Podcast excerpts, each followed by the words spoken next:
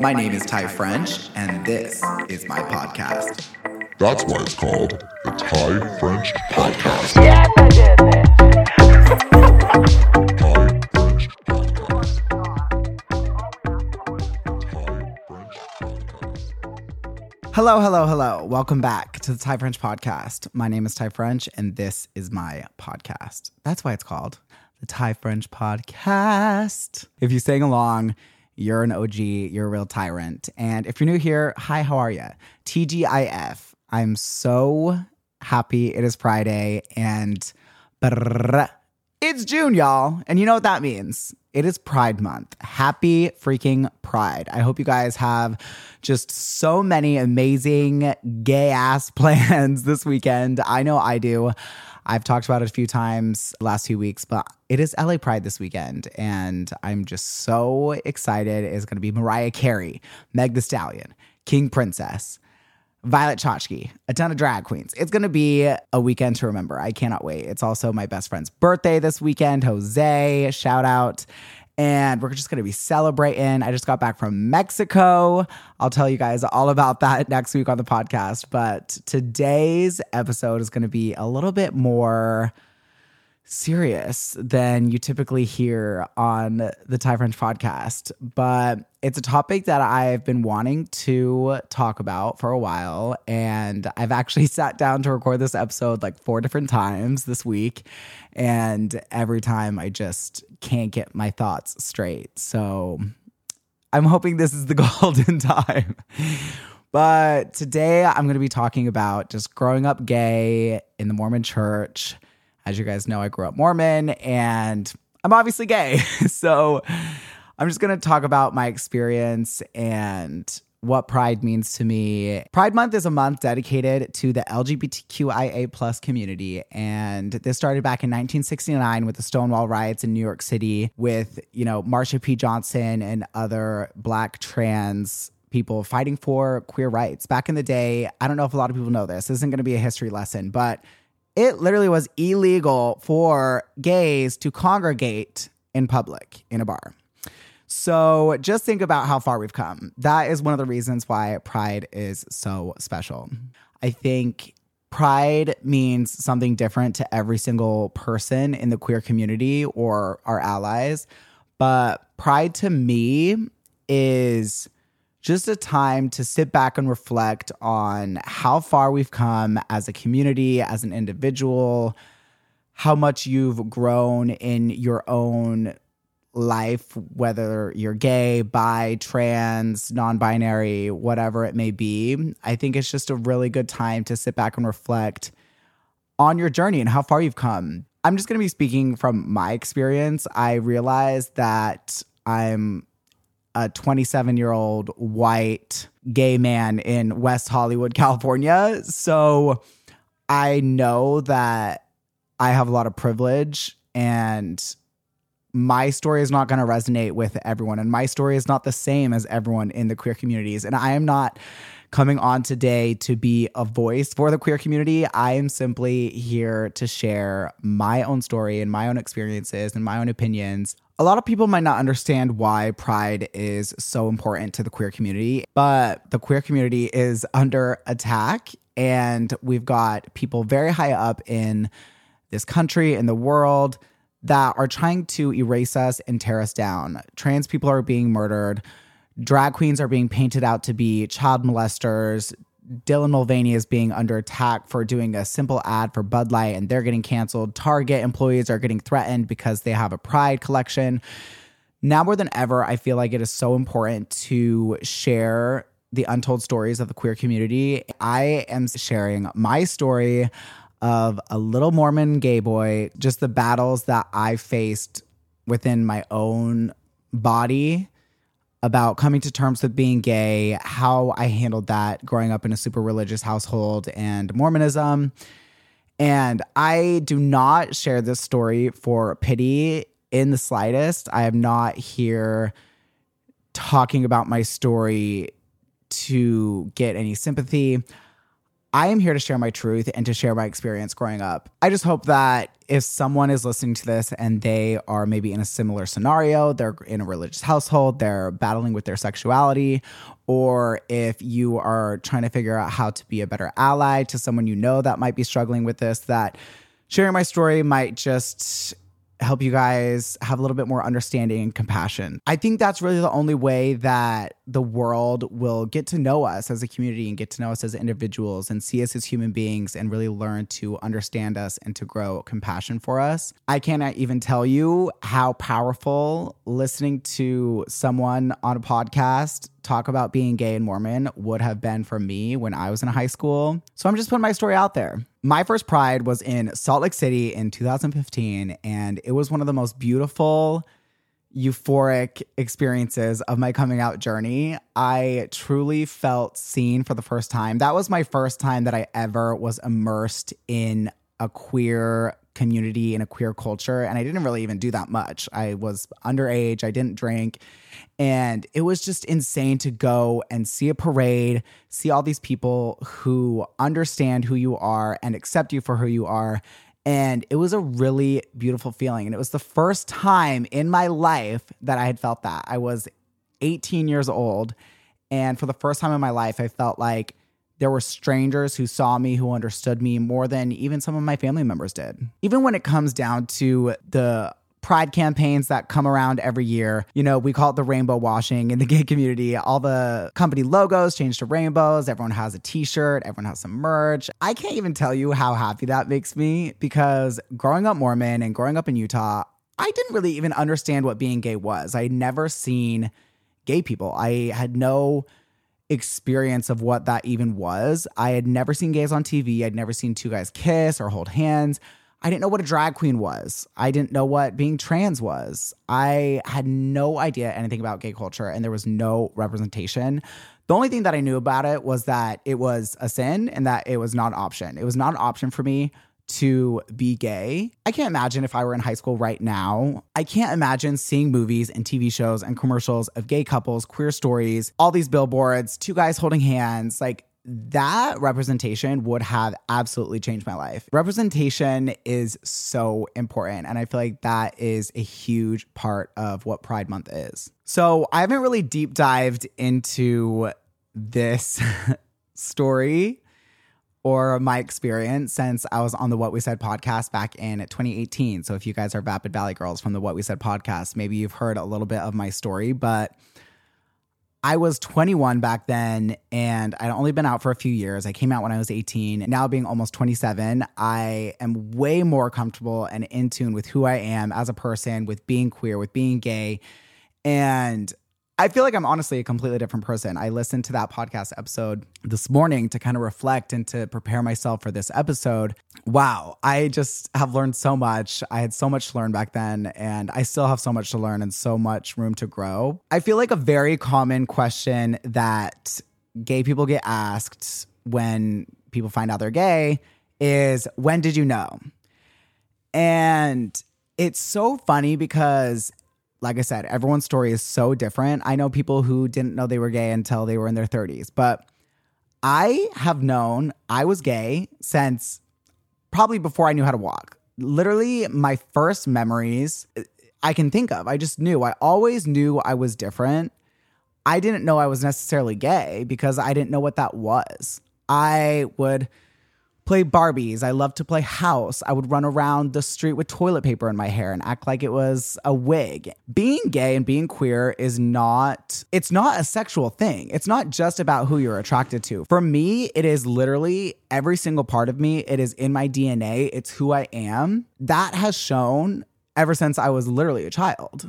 When you're in kindergarten, you're not sexually attracted to the people around you, but you know that you're different and you can recognize that, hey, I'm not like these other boys here. And they all could tell as well. I remember getting bullied literally in kindergarten. People always said that I acted like a girl, I talked like a girl. And when you don't grow up in a house that is cultivating or talking about queer people or gay people or their existence, it can be so confusing because people are telling you that you're different you know that you're different, but you don't know what that is. You don't know what being gay is. You don't know what that is. There's no representation in the media. You can just feel very lost. And I felt lost until I was 18 years old. Growing up at the Mormon church, the church acknowledges that people struggle with same sex attraction. They don't believe that that necessarily is a choice, but they do believe and they preach that what you do with that is a choice. And if you act on your same sex attraction,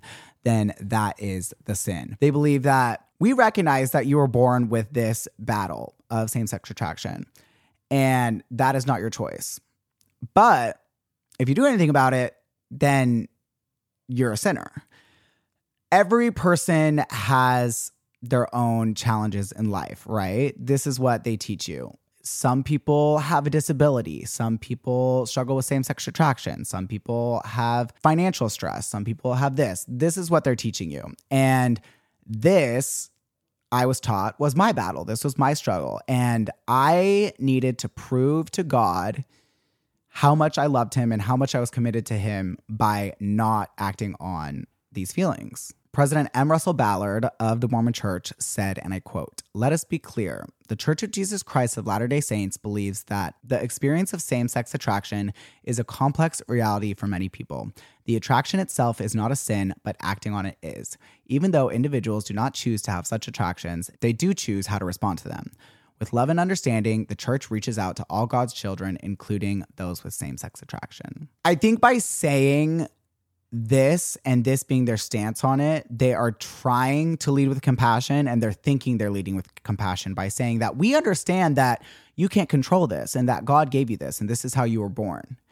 And in a way, that is comforting because a lot of people think that it is a choice. And that is a very frustrating thing to comprehend as a child and while you're growing up and you're struggling with this because the people that do think that is a choice you just want to scream at them and be like, why would I choose this? This is making my life a living hell. Why would I choose this pain and this conflict with everyone around me? You wouldn't. You would not choose that. So, them at least acknowledging that it is not a choice is a little bit a step in the right direction, I guess. But I think they think that they're leading with compassion and that this helps. I don't think they understand how hurtful that actually is. to be told as a child, we know you didn't choose this life. We know that this is hard for you. We know that this is how God made you to be, but don't do it. You cannot act on it. It is a sin. You will go to hell if you act on this. But we understand that that's how God made you and that's innately who you are in your DNA. That is that is how God made your soul. But you have to fight against that your entire life to prove that you love God and that you want to go to heaven. That being drilled in your head since before you can even remember is I can't even describe, I can't even really put it into words how hard that is to be hardwired thinking that I was made this way by God. And he doesn't want me to be that way. I am supposed to fight against this at all costs to get back to heaven, even though I was made this way by God. Because you're taught in the Mormon church, God makes no mistakes and everything happens for a reason and God has a plan. What is that plan? What is the reason for that? It's so hard when people compare it to oh, well, everyone has their trials in life and that's yours. You're being ingrained that not only is it a sin, but it is a trial. It is something that is supposed to be hard. A trial is innately, the definition, it's supposed to be hard. A trial is something that you conquer, that you go through, that you work through. Why does it have to be like that? Why is who I'm attracted to or who I love or who I just am as a human being, why is that a trial? The frustrating part about growing up gay and not having anyone to talk to and not having any representation, especially in the Mormon church, is people knew I was gay before I even knew I was gay. Every stereotypical movie that you have seen of the gay new kid getting bullied and blah, blah, blah, blah, blah, that was me. That was my life. I spent my entire life with the constant friction of growing into this beautiful flower and discovering who I am and then people stepping on me and calling me a weed and pulling me out from the ground and saying you don't belong here. I actually used to have a tattoo on my arm that I ended up getting removed, but it was a wildflower for that reason. I've always felt like a wildflower growing up. But who decides between what is a wildflower and what is a rose? And who decides which is better? Who decides which flower is more beautiful? Who decided which is more desirable? We have been conditioned that the roses are the end all be all and that they're the most beautiful flower and that wildflowers must be picked and they're gross and they're weeds. But the definition of a wildflower is a flower growing freely without cultivation or human intervention. I think that is so beautiful. I think that's more beautiful than a rose. I think that's more beautiful than any flower. I think a wildflower is the most beautiful of flowers because without cultivation, without intervention, that flower still bloomed. Most gays honestly bond on the fact that we were bullied, and people made fun of me constantly growing up. I got called the F slur. I got called gay. I called a girl. I my they they picked on everything they could. How I dressed, how I talked, how I looked, how I walked, everything. The only conversations I ever had with my parents growing up about being gay was when I would come home crying if someone threw food on me at lunch. I got chili thrown on me one day. People would leave rude notes and moldy lunches in my locker. And I would come home just uh, so sad and so distraught. And they would just look at me very stern with a stern face and say, Well, are you gay? And I would obviously say no. And they'd be like, Well, then why are you crying about it? Why does it make you upset? I think they could see the little gay boy in me and that scared them. And so it was always just, why are you crying? Why are you crying? If you're saying you're not gay, then why are you crying? It was almost like they wanted me to say it, they wanted me to get it out, but the way that they were presenting it was so not that I felt comfortable with coming out. There was so much anger and confusion behind them asking, Well, are you gay? And I don't want to seem like this is a hate or slander campaign against my parents. I, or anyone in my life. My mom's genealogy, her family's been Mormon since the Mormon church was literally founded. And my dad grew up in a super strict military household and my dad was very strict. His dad was very strict. His dad was very strict. It was just different times back then. And I'm not giving anyone a pass on hatred or bigotry, but I do not fault them. I truly think that they were just doing the best that they knew how. And I think that they were scared themselves of how the world was going to treat me. And I think that they saw who I was becoming and they just really didn't know how to handle it. It just sucks that when you're growing up and you're looking for answers and not only do you not find any answers, but the people who are supposed to protect you and give you these answers and help you blossom into this young adult are instead meeting you with adversity and even more confusion because you are part of a church and an institution that is actively telling you all of these things about gay people. Being gay to me, I knew I was different. I knew I was gay, but I just couldn't even wrap my head around it. It literally was not an option. So in my brain, I did not even let myself come to the conclusion that I was gay. I fully thought up until I was 18 that I was going to get married in the temple, I was going to marry a girl, I was going to have kids, and I was going to stay Mormon. And that was just going to be my life, even though I knew that I was different. I have, there's no words I can say to explain the feeling of truly not coming to terms with it and putting it so far on the back burner that you truly yourself do not even think that you are gay there were definitely some times in my life where my mind got very dark and I didn't know if I would be here sharing this story with you guys today. And I just felt like God gave me this battle, and it is a battle that I can't win. It is not something that I want to deal with my entire life. I can't do it. I cannot carry this pain anymore. I truly did not see the light at the end of the tunnel.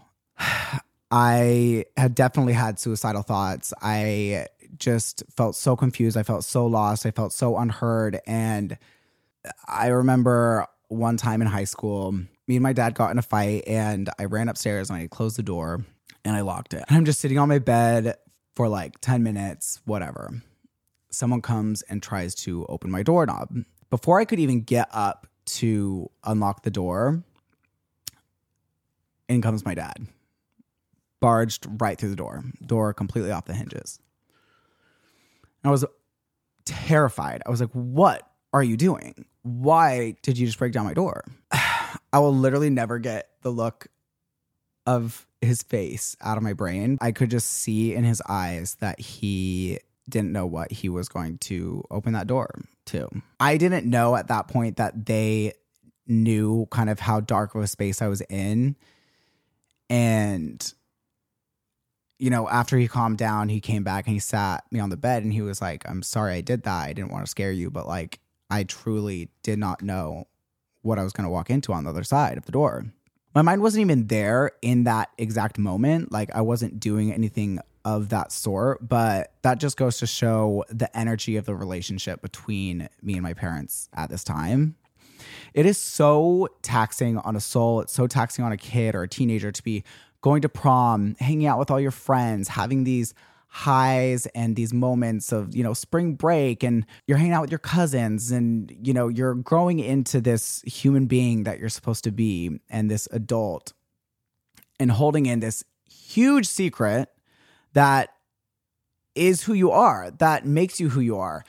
When you grow up gay, especially in the Mormon church, every single person that I met or talked to, I was lying to. I was lying to myself. I was lying to my parents. I was lying to my family. I was lying to all of my best friends, all of my teachers, everyone. I lied to everyone. And they just add up, they add up, they add up, they add up. That is so taxing on a soul. And how do you expect anyone to grow into a confident, successful, happy human being? It's really hard to put into words or to describe how this all feels if you haven't gone through something similar. I think that's why gay people, you know, coined the term my chosen family. And a lot of us do move away from our families and create and cultivate these groups of people that really love and support us.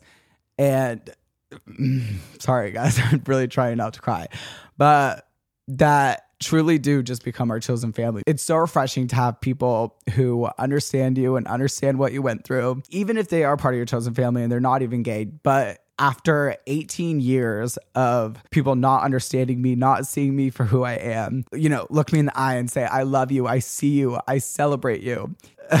Sorry, guys. Oh, God. Okay. It's a really beautiful thing. Anyways, my first gay experience was super traumatic for me sadly. Um, one of my good friends at the time in high school had an older brother, and I was a freshman. He was a senior. Looking back at it, I definitely think there was an age power dynamic at play. Obviously, when you're young, you don't see that. Both of us were Mormon. We both got made fun of for being gay and teased and he was one of my best friend's older brothers. And so I really looked to him as kind of my mentor. Not that even that we both told each other that we were actually gay, but we were both getting made fun of for the same things. And we were both Mormon. And we just had this like unspoken bond of we know we're different. I'm probably gay, you're probably gay, and we're not going to talk about it, but we can relate and chat about the struggles of people making fun of us. So we would text and we would message on Facebook and we would hang out with my friend and we would hang out at like mutual or church activities. Mutual is like a weekday activity for Mormon youth. He was probably the first person I felt safe around and safe talking about getting made fun of. And one day he texted me and he was like, Oh, I'm in your neighborhood. Like, you should come out and say hi. So I go downstairs, I go out to his car. He's just like in the middle of the street. And we got talking, and I don't even know how it happened, but he kissed me through his car window. I was honestly, I mean, I was elated. I had butterflies. I was like, what does this mean? What are these feelings? Also, I just want to say that Mormons don't talk about sex at all. They don't teach you about anything, let alone gay sex or gay relationships. And I never had the birds and the bees talk with my parents. I never learned anything about sex. Everything that I learned about sex was through porn. And that might be blunt to say, but it's true. And I think it needs to be spoken about because parents need to be having these conversations with their kids. And that's why sex education is so important in school because I truly felt like I did not get any sex education.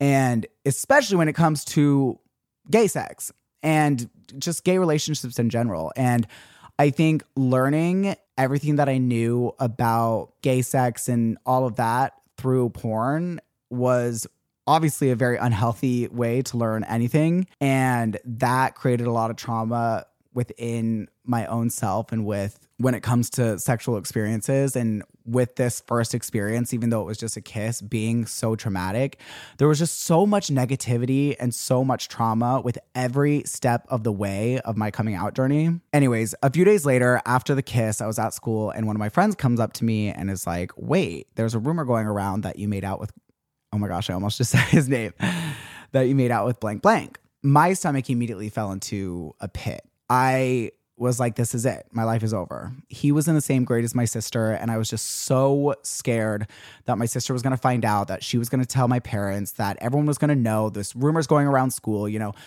when you're young and that happens to you, you're just talking it up so much in your brain. And you just think that the world is over and that everyone's talking about this thing. And even though that probably wasn't the reality, that was my reality. I felt so exposed. I felt so betrayed. I was so scared. And when I got home, I reached out to him on Facebook and I was like, what the heck? Like, did you tell people that we kissed? Why did you do that to me? He proceeds to tell me that we made a mistake and that he's going to tell his bishop and that I need to tell my bishop, which a bishop to Mormons is like our priest. That's who we like confess our sins to. And yeah, I felt guilty for it, but I didn't feel guilty enough to tell my bishop. I, I, would rather deal with the guilt of having kissed a guy within my own brain and deal with that with me and God than to have to say that to someone, especially my bishop, because then he'd probably tell my parents, and that just was not going to happen. He says that he's going to tell his bishop, and that if I don't tell my bishop, he's going to tell my bishop. I can't even tell you the dark space that this put me in. Any ounce of growth that I thought that I had made to coming closer to realizing who I was, you know, after the kiss, I felt excited. It really opened up my mind to, you know, what the possibilities were. And then for me to be hit with this, it was like, devastating. I felt so betrayed to have to go through that as a 14, 15 year old with no one to confide in. The only person that I thought I could confide in just completely betrayed my trust. I had no friends that I could open up to about this. I wish so bad that I would have put faith in my friends around me and that I would have told them what I was going through because I have friends that who I'm still best friends with today that definitely could have helped me through that. But that was just my journey and that was where I was at. And I just wasn't comfortable to tell anyone. I dealt with it all on my own. I'm so grateful that my soul was able to fight for itself and that I was able to make it out of those dark times. Too many youth do not make it past those dark times. The suicide rates, especially in Utah and with Mormons, is so high. And that's partly why I'm sharing my story because I wish so bad that I could go back and tell myself all the amazing things that life is going to bring to me and all the amazing people that you're going to meet and that are in your life and that are going to see you and accept you and love you and celebrate you. The places that you're going to travel, the things you're going to see, the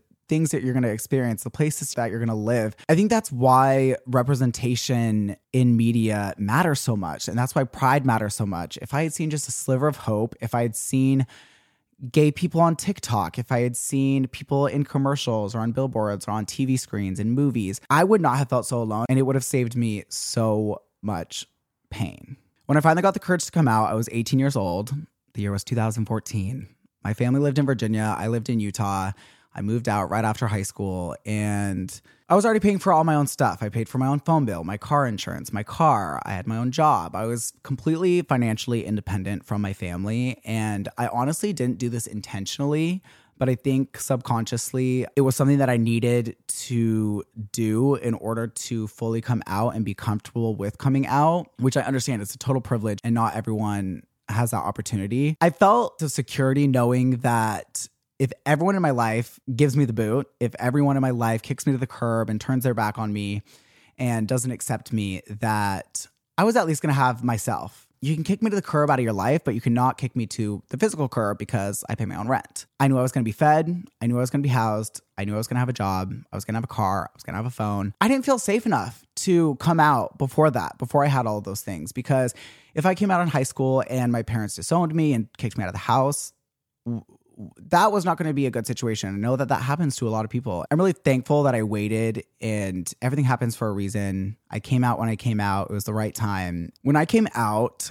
I didn't really even mean to come out, to be honest. It was a beautiful accident. I was on my way home from a photo shoot in Salt Lake City with one of my friends. My friends was the model. I was shooting for a brand, and we somehow got started talking about the topic of being bullied and people calling me gay growing up, my girlfriend just looked at me and flat out asked me, Well, have you ever thought about it? Have you ever thought about being gay?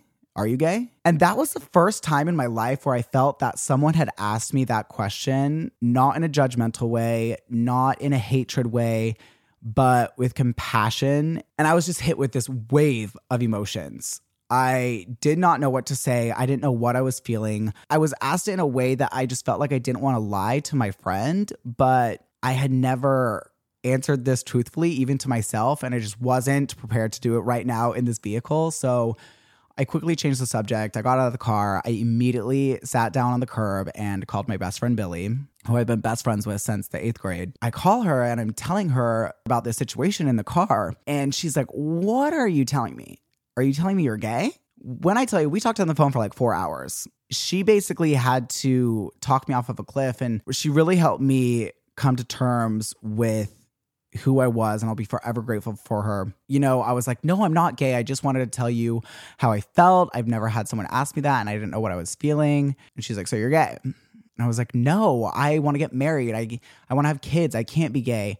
She's like, you can still get married you can still have kids. You can do all this. And she just really, with such empathy and such compassion, talked to me for four hours on the phone. By the end of the phone call, I was like, well, I guess I'm gay. I'm so glad I came out to her first because by the end of the phone call, I was excited. I think I was just at this point in my life where I was so ready for it. She was so happy for me that I had finally come to that conclusion on my own. And she obviously always saw that in me and she told me that. And she was just waiting for this day. So she was also excited. And it was the first time that I really felt seen or heard and celebrated for who I really was. At that time, gay marriage was still illegal. And yes, you can still have a partner, you can still yada, yada, yada.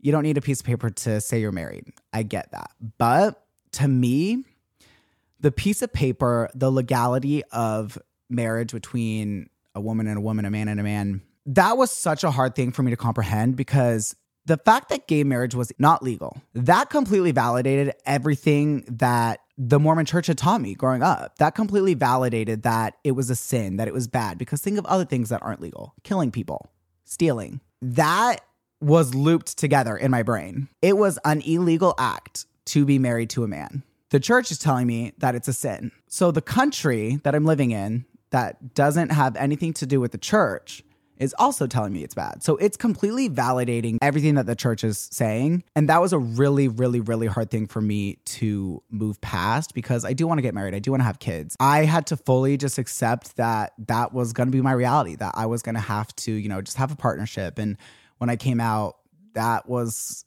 probably one of the hardest parts, but thankfully, gay marriage was legalized the following June after I came out. When it came to coming out to my family, it was the fall of 2014, the year I graduated high school. I came out to my late Aunt Carrie first. She was the only one that I was close to that wasn't Mormon. She wasn't raised Mormon. She married into the family. And so she didn't have any of that ties to the Mormon church. She was probably the only person in my life growing up that I can look back on and really saw who I was and wasn't scared of it. She really nurtured who I was and she really tried to amplify my passions and what made me special. She saw the little gay boy in me, and even without saying anything, she never brought it up to me. She just tried her best to nurture me, to let me grow into who I wanted to be. She stuck up for me when it came to my uncles, when it came to my parents. If my dad made comments, she was the only one that was in my corner, really backing me up. She's the one that showed me photography, actually. She's the one who got me to pick up a camera and really helped me find and nurture this love for photography that I have that eventually grew into my career. I have everything to thank to my Aunt Carrie sadly, she passed away almost one year after I came out to her. And I just am so sad that I'll never be able to tell her how much she meant to me. I know that she is looking down on me and she's so proud of me and she's so proud of who I've become. When I came out to her, we talked through different ways that I could go about it with my parents. She was the one that explained to me, like, listen, this is gonna suck and they might disown you. They might never talk to you again. But that is their loss. They are done being your parents. You live on your own, you pay your own rent, you pay for all your own stuff, and it is your time to live your life for you. If they disown you, that's on them any relationship from here on out is up to them. They've taught you what they want to teach you. You're out of the house. Any further relationship is a choice between both of you guys. You have to choose to pay to fly home. They have to choose to visit you. It is a choice to continue a relationship with them. My Aunt Carrie and I had come to the conclusion that it was a good idea for me to come out to my mom via text message. And a lot of people would disagree with that. And, you know, if I were in the state that I am today, I also maybe would disagree with that. I would love to say that I was more mature and strong enough to have a face to face conversation with my mom, but at that time, I truly wasn't. And I didn't know how she was going to react. Everything happens for a reason. I don't regret it at all. I actually think it's a very safe way to come out to someone. I wanted to be able to say everything that I wanted to say eloquently without being interrupted, without getting emotional. And I also wanted my mom to be able to read everything that I had to say and not react, not have an initial reaction. I didn't want her to say anything that she was going to regret. I didn't want her to say anything that she couldn't take back. I wish so bad that I had a screenshot of the text message. I don't. I I don't even know exactly what day it happened. Basically, the text ended with saying, "I love you. Would love to talk about this more if you want.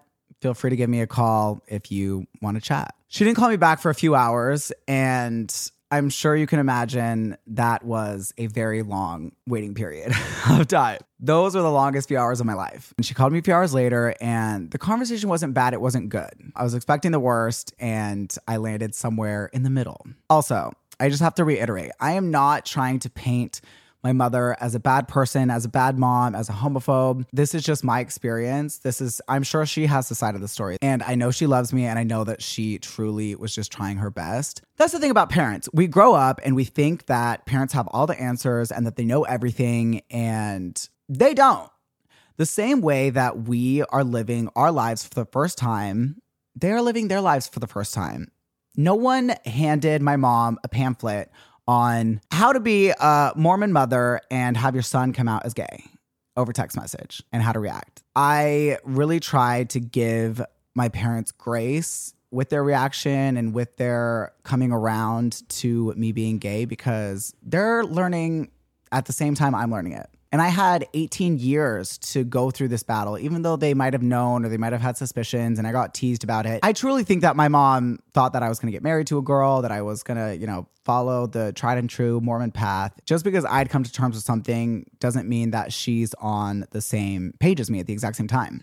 The phone call didn't go quite as I had hoped. She assured me that she loved me and that I was always her son. She was saying that love and marriage isn't always about sexual attraction. That's kind of what the church teaches you. That's how Mormons teach you is that, you know, I recognize that you might struggle with the same sex attraction, but you're not supposed to act on it. And so that's kind of what she was saying is there are a lot of people in the church that struggle with this that still get married in the temple and still have kids and still are sealed to their families. You know, the church has therapists that you can talk to about this and about your struggles. And I was just like, hold up, let me stop you there. That's not going to happen. How selfish am I to get married to a woman and know that I'm gay? How selfish am I to bring children into this world, into a household with a father who hides the best part of himself and is dealing with this battle. That is not going to make me a healthy, happy individual. And that's not going to make me a good father. That's not going to make me a good partner. That's not going to make me a good husband. I was like, Mom, I love you, but I'm not doing that. You can cut it with the go see a therapist talk. I was so ready to just get it out and move on. And this was probably an inappropriate question for me to ask her at that time, but I asked her straight up. I was like, So if I get married to a guy, are you not going to come? Are you not going to support it? And I feel bad for putting her on the spot in that moment, but she was like, Yeah, I don't know if I could come or, and support it. I just really desperately needed to gauge where she was at to prepare myself for the long road ahead. You know, like she's saying she loves me, she's saying I'm her son, but what is my future? Like, do I have a mother figure still or not? And if you're saying to me that when I get married, you don't know if you could come, to me, that's meaning no. We wrapped up the conversation with her telling me that I needed to tell my dad. Now, what you have to understand is, as you've heard before, my father and I did not have the best past and the best history of me growing up. In my eyes, my two brothers were the perfect ideal sons that my dad wanted. My older brother Brock was in ROTC. He loved to play Call of Duty with my dad and he joined the Marines after high school. My younger brother Dallin loved playing with cars, loved fixing cars, loved being out in the garage working on my dad's old vehicles. My dad was a mechanic as well. And so it was like his little mini me. He had the two perfect sons, the two perfect alpha males. And then there was me in the middle of them. we just never had anything that we bonded over growing up. He would walk in on me playing dress up in my sister church clothes and rip them off of my body completely, physically rip the dress off my body. He just did not understand who I was. And I think he saw who I was turning into and it scared him because it was different and he didn't know any better. And I don't want to make it sound like I'm tearing down my parents in any sense or that I grew up in an unloving, abusive, unhappy household. I truly think that they were just trying their best. And there were things that they lifted me up on that they supported me in. I did drama and school plays. I was in dance in high school. I was in fashion class. I picked up photography. I was different and they did support me in a lot of ways. They came to my school plays, they clapped, they filmed it. They were there for me. I just think that they saw that going further and that scared them. They let me do the school plays in high school, but then they also forced me to be on the football team. And I was like, I don't want to be on the football team. And they were like, you don't know until you try it. And I was like, I think I know, but I did it anyways. So I was doing school plays. I was on the football team. I was in dance class. They made me go to scout camp and do all the scout things. And my dad was such a strict dad. He was the patriarch of the household. In the Mormon church, the man of the house is the man of the house. He's the patriarch. He makes the rules. What he says goes. A woman's place in the world is at home in the kitchen with her children. And they still preach that to this day. There's nothing wrong with being a housewife or being a stay at home mom, but there is a lot of misogyny that comes within the church that it is not a choice and that that is a woman's place in the home. So when my mom told me that I needed to come out to him, I was like, absolutely not. You can tell dad everything that I just told you on the phone, or you can show him the text message. You can tell him that I'm more than happy to talk to him on the phone. I'm more than happy to have a conversation with him. He's welcome to call me. I would love to chat. But make sure you let him know if he has anything negative to say or if he's going to call and yell at me. Don't even bother calling. Don't ever call me again. That was truly where I was at. And I was so scared of his reaction that I was willing to never speak to him again. If he called me and started yelling at me, I truly think I would have hung up because I just was in a place where I could not handle that. And I had already come to terms with who I was and what I was doing that there was no changing my mind. To my surprise, my dad called me and actually had a lot better conversation than I did with my mom, which shocked me because I was always closer with my mom. My mom was always the softer parent. He told me that he loved me, I'll always be his son. It wasn't a great combo. Like he he was being he was recognizing that that is who I am and that he's not going to change that. He also said that he didn't know if he could go to my wedding or see me with a guy like that. If I brought a guy home, he doesn't know how he would react. He doesn't know how the kids would react, all my nieces and nephews. He just really wanted me to know that it doesn't come from any sort of hatred or not acceptance of me. It's just that he grew up in a different time and his dad was really strict with him. And he basically was like, if you respect my views, I'll respect your views.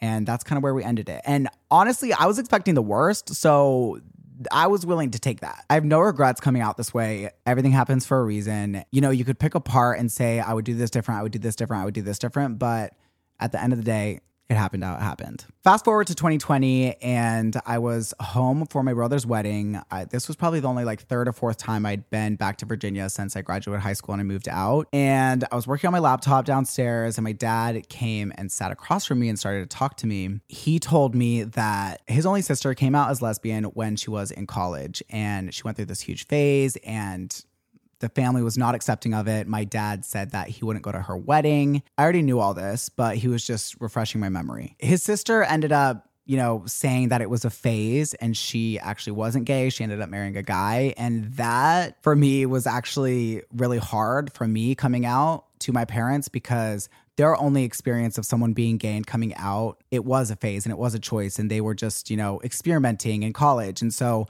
when I did it, I felt like a lot of pressure that they were going to think that I was just following it in those footsteps and that it was also just a phase for me, yada, yada, yada.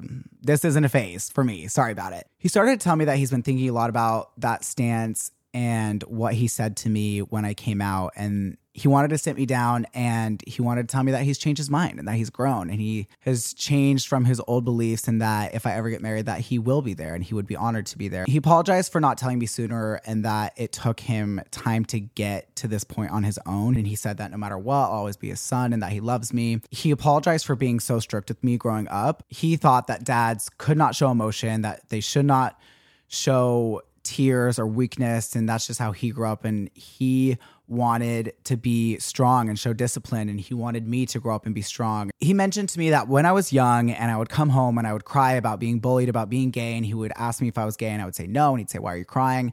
That he would also say if I chose this life that my life would be very hard. I would have a lot of trials and tribulations ahead of me. And he apologized for this approach and he said that he was just trying to prepare me for the hard truths of the world back then gay marriage was illegal you know he doesn't know anything about the queer community i'm sure he's scared of a multitude of things and just how society is going to treat me and he was just really trying to prepare me for the hard truths of the world and he wasn't trying to make me feel that he wouldn't accept me if I was gay. Unfortunately, that is how it came across. It was just a really raw and honest conversation, probably one of the realest and most authentic conversations me and my dad have ever had. And it was a conversation that I didn't even know I needed because at this point I'd been out for a few years. I was living my own life. We had kind of just pushed me being gay under the rug. I still don't think I've ever talked to my mom about being gay since the moment I came out to her over that text and after that phone call. I would never talk about boys with my mom. I would never, you know, she's not calling me asking me about how's pride. We just don't talk about it because I know it makes her uncomfortable and that's fine. So it's a need to know basis. I I didn't know that I was even looking for any acknowledgement past that as long as I knew that they were still there for me if I need them that's all I needed. But this conversation that I had with my dad, I was really, really thankful that we had. It really healed an inner part of my child. And I really commend him for admitting that he was wrong and for having these uncomfortable conversations with me. And I truly feel like it opened us up to start a new relationship. The question I probably get asked the most when people find out that I'm gay and I grew up Mormon is Are you close with your family? How do they feel? The answer is no, I'm not close with my family it makes me really sad to say, but I'm just not. I know if I ever needed anything, I could reach out to one of my family members and they would do it. They would help me out financially. They would get me a plane ticket if I needed to go somewhere. They would help me out. They're there for me in that regard. But we aren't close. We don't talk. We don't text. I see them once a year, if that. And I talk to my mom on the phone maybe once a month, every other month. I talk to my dad on a need to basis. And the rest of my siblings, I just don't really communicate with. And I have six siblings. So that's kind of shocking because you would think I'd be at least super close with one of them. I will say my sexuality has nothing to do with the closeness between my siblings and I. We just didn't really grow up in that sort of a household. We always butt heads. We are all very, very passionate, aggressive human beings. We get it from our dad. We just didn't grow up to be besties. We're so different. Like I said, my brother's in the Marines. My other brother is a mechanic. He runs a tow company. I'm in LA. I'm a photographer. My other sister lives in Utah. She lives on like a farm. My other sister's in college. Like we're just so different. And that's fine. I know that at the end of the day, if I needed them, they would be there for me and that they support me. We're not not close because of my sexuality. And I think that's a very important statement to make. Our closeness is just, I don't know, we're very different lives. We have a lot of different opinions on a lot of different things when it comes to politics, when it comes to just a lot of stuff. So that is the reason why I feel like we're not that close. And it makes me sad. I wish that we were closer. I see my friends like Tezza and her family and her brothers, and they're so close, and she's so close with her parents. And I want that, but they're just so similar to who they are, and their foundation of who they want to be is so similar.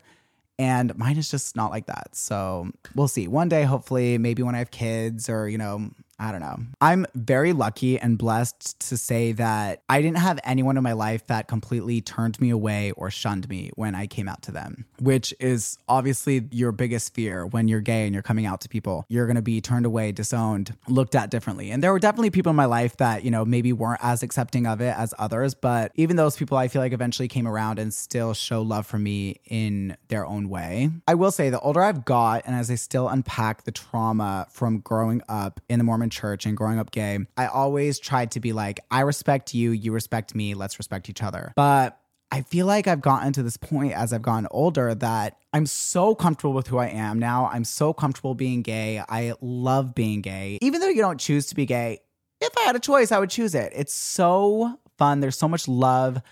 Queer people are some of the most beautiful, special human beings I've ever met and ever come across. I love my queer family. I love my queer community. I feel now more than ever, I have a responsibility to my community to stand up to injustices. The final straw for me with the Mormon church and them losing my respect was when Elder Holland did a rebuttal speech to BYU in retaliation of their valedictorian's speech. The valedictorian happened to be gay and had mentioned things in his speech about the community and diversity and inclusivity at BYU. And Elder Holland, who is an authority of the Mormon church, came out and said, and I quote, We have to be careful that love and empathy do not get interpreted as condoning and advocacy. This was back in 2021. This statement was the final straw for me because what is love and empathy if not backed by advocacy. That is why pride is so important. It is so important that we tell these untold stories of the queer community and that we really try to educate those around us, our allies, and other people in the community, and just really hope to understand everyone, empathize with everyone, and love everyone. I'll end on this. I am so proud of who I am. I am so proud of where I am. I am so proud of the community that I am in to anyone listening to this, I love you.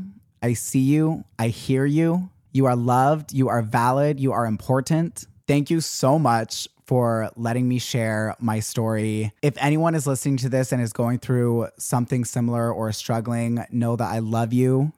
And there's a whole rainbow mafia out there just ready for you, ready to accept you, ready to celebrate you, ready to love you with open arms. Go celebrate Pride this weekend and I love you guys. Thanks for listening and stay tuned for next week.